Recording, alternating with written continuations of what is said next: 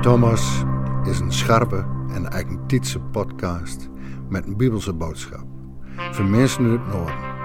In de Stiefke Tierke kreeg van Domi PK een derde weekse podcast mini-preek met goede muziek.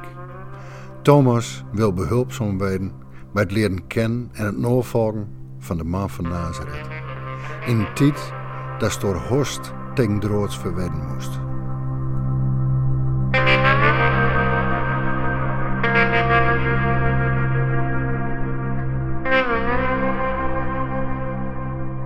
Bid jij wel eens? En zo ja, gaat je dat gemakkelijk af of heb je er moeite mee?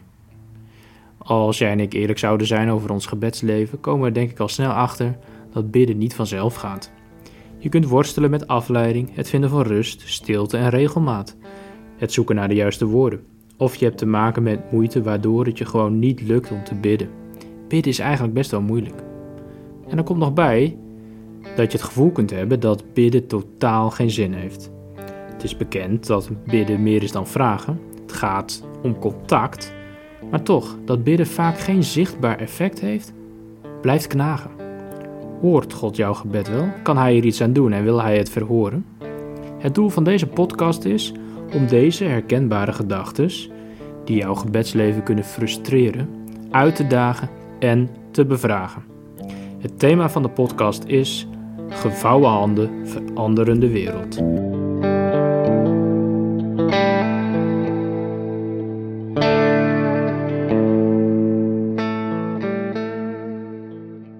Daar het laamt zuim de zegellusmuik werd stil in hemel. We hadden een half uur. Daar zag ik hoe de engels die voor God stonden, zuim trompetten aanlang krijgen. Er kwam nog een engel bij. Daar ging met een golden wierookvat het auto staan. Hij kreeg bultkruiderijen die lekker roken. Daar zullen bij gebeden down op het golden altaar die voor troonstaat. Wolk van wierook, die engel touwgelijks met heilig en hun gebeden uitstruid haar, ging voor God zijn ogen omhoog. Engel kreeg dood wierookvat, deed vol met vuur van het altaar en smeet op eerde deel. Douw begon het te rommelen. Het dunderde met geweld. Het weerlicht ook nog en grond schudde.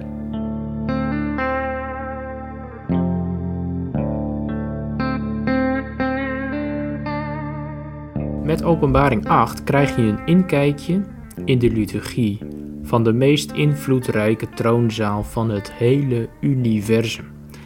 Er wordt vergaderd, gezongen, engelen komen en gaan en ondertussen staat de klok op 5 voor 12. Iedereen houdt gespannen zijn adem in. Jezus Christus, het lam, staat op het punt om de boekrol met Gods oordeel over de wereld te openen. Vanwege zijn engelen geduld gingen de eerste zes zegels van de boekrol van het oordeel tergend langzaam, één voor één, in slow motion open. Maar nu is het eindelijk zover. Het lam gaat het zevende en laatste zegel van de boekrol verbreken. Hier hebben alle hemelbewoners rijkhalsend naar uitgezien. Vooral de martelaren aan de voet van het altaar. Hoe kunnen zij in vrede rusten wanneer hun aardse beulen nog ongestraft op aarde rondlopen en nog meer slachtoffers kunnen maken? Je hoort ze in Openbaring 6, vers 11 intens bidden. Hoe lang nog, Heer? Laat u het onrecht op aarde voortduren. Maar nu is het zevende zegel bijna geopend en is het de hoogste tijd voor de genadeslag. Aan alle onrecht komt nu eindelijk een eind. Toch?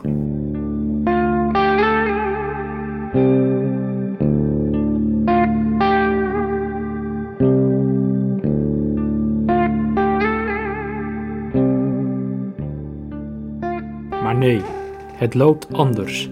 De hemelse troonzaal valt stil. Alle hemelbewoners houden opnieuw hun adem in. Wat je nu te zien krijgt is een geurige hemelse liturgie in de vorm van een meme-act.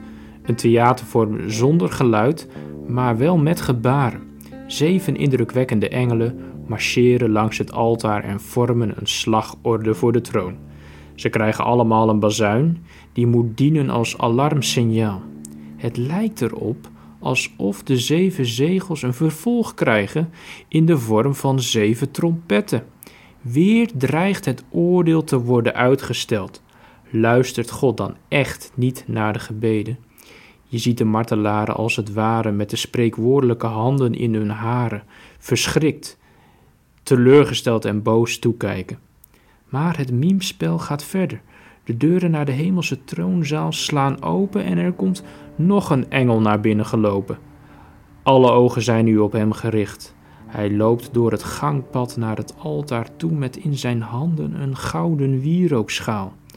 Dat de schaal van goud is wil zeggen dat wat nu gaat gebeuren heel erg belangrijk is. De engel vermerkt de wierrook namelijk met alle gebeden van de gelovigen in hemel en op aarde. En langzaam vult de hemelse troonzaal zich met rook en een aangename geur. En komen de gebeden van alle gelovigen, de martelaren, en ook die van jou, heilig, zuiver en volmaakt bij de troon, bij God. En nu weten we ook waarom het zo oorverdovend stil is in de hemel. En waarom het ook zo lang stil is in de hemel. De stilte vult zich met de gebeden van de gelovigen in hemel en op aarde. Het allerbelangrijkste machtscentrum in de wereld legt alles stil, zodat er met aandacht geluisterd kan worden naar jouw gebed.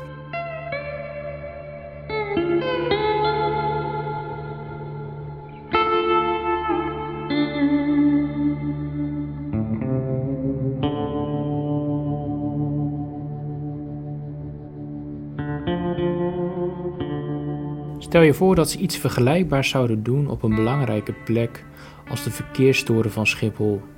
Ook een plek waar veel lijnen samenkomen. Alles zou binnen no time bij zo'n lange stilte veranderen in één grote chaos. Maar in de hemel, op die belangrijke plek, vergeten ze niet stil te worden. Met een zorgvuldig ritueel van heilige stilte wordt er tijd gemaakt voor jouw gebed. Maar het miemspel is nog niet afgelopen. Er gebeurt nog meer in de stilte. De engel neemt de gouden schaal en vult die namelijk met vuur van het altaar. Hij draait zich plotseling om en keert de vuurpan om en dondert zo de hete kolen vanuit de hemel op aarde neer. Nu is het jou en mijn beurt om stil te zijn. Want hier kan je zien dat het oordeel van God een omgekeerd gebed kan zijn. Het gebed om recht verandert hier in een allersvernietigend oordeelsvuur.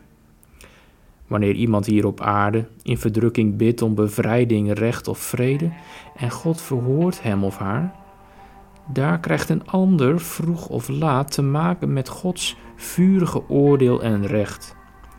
Dat klinkt heftig, maar vergeet niet hoe bemoedigend dit beeld moet zijn geweest voor een lezer van deze brief uit die tijd.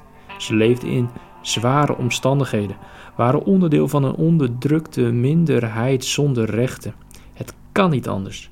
Of ze moeten zich regelmatig afgevraagd hebben: luistert onze Heer wel naar onze gebeden? Kan Hij nu of later eigenlijk wel iets voor ons doen? Herkenbare vragen ook voor jou en mij vandaag. Zij en jij en ik mogen vanaf nu weten: bidden heeft wel effect. Gevouwen handen veranderen de wereld.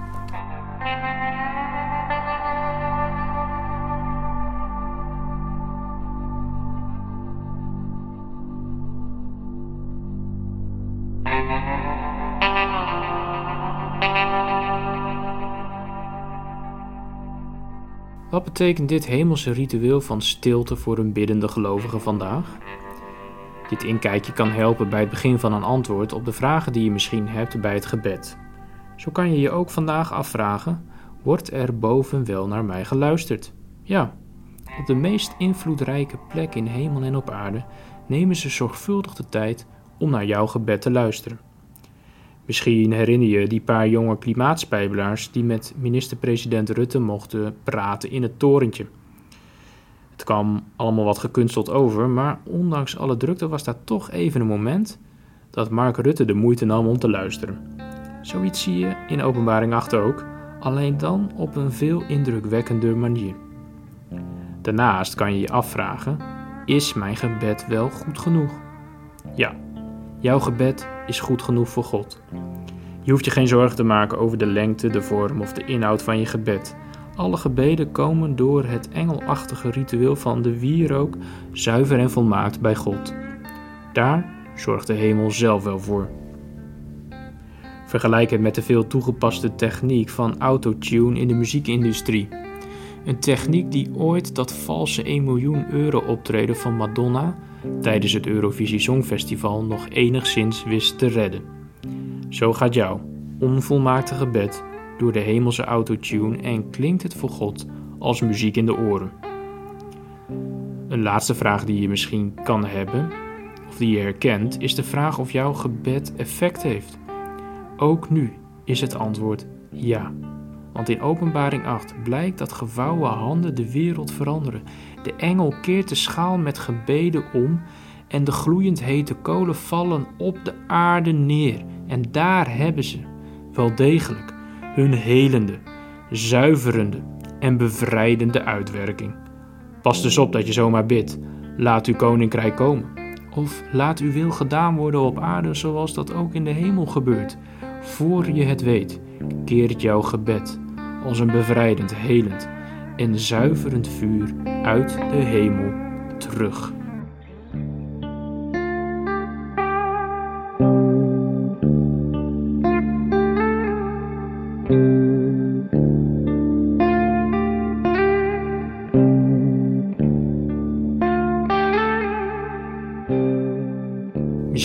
Oké, er wordt geluisterd naar mijn gebed, mooi. En je wilt ook nog wel geloven dat jouw gebeden boven goed klinken, maar dat ze ook effect hebben. Ja, dat zou mooi zijn, maar zoiets kan je gewoon niet geloven, toch? Je zou misschien wel willen, maar dat lukt niet. Kijk om je heen. Hoe kan je al dat onrecht rijmen met gevouwen handen die de wereld zouden veranderen? Om heel eerlijk te zijn, weet ik ook niet zo goed hoe dat precies allemaal werkt. Maar het volgende kan je misschien iets helpen. Want deze brief van Johannes wil juist een kijkje achter de schermen geven. Om te bemoedigen en de lezers en jou uit te dagen met andere ogen naar de werkelijkheid te gaan kijken. Johannes erkent dus dat het er vaak niet op blijkt dat God luistert, maar zet daar tegelijk iets tegenover. Kijk dus goed, vergis je niet en geef niet te snel op. Denk aan die omgekeerde schaal met gebeden in de vorm van hete kolen die hun doel nooit missen. Gevouwen handen veranderen de wereld.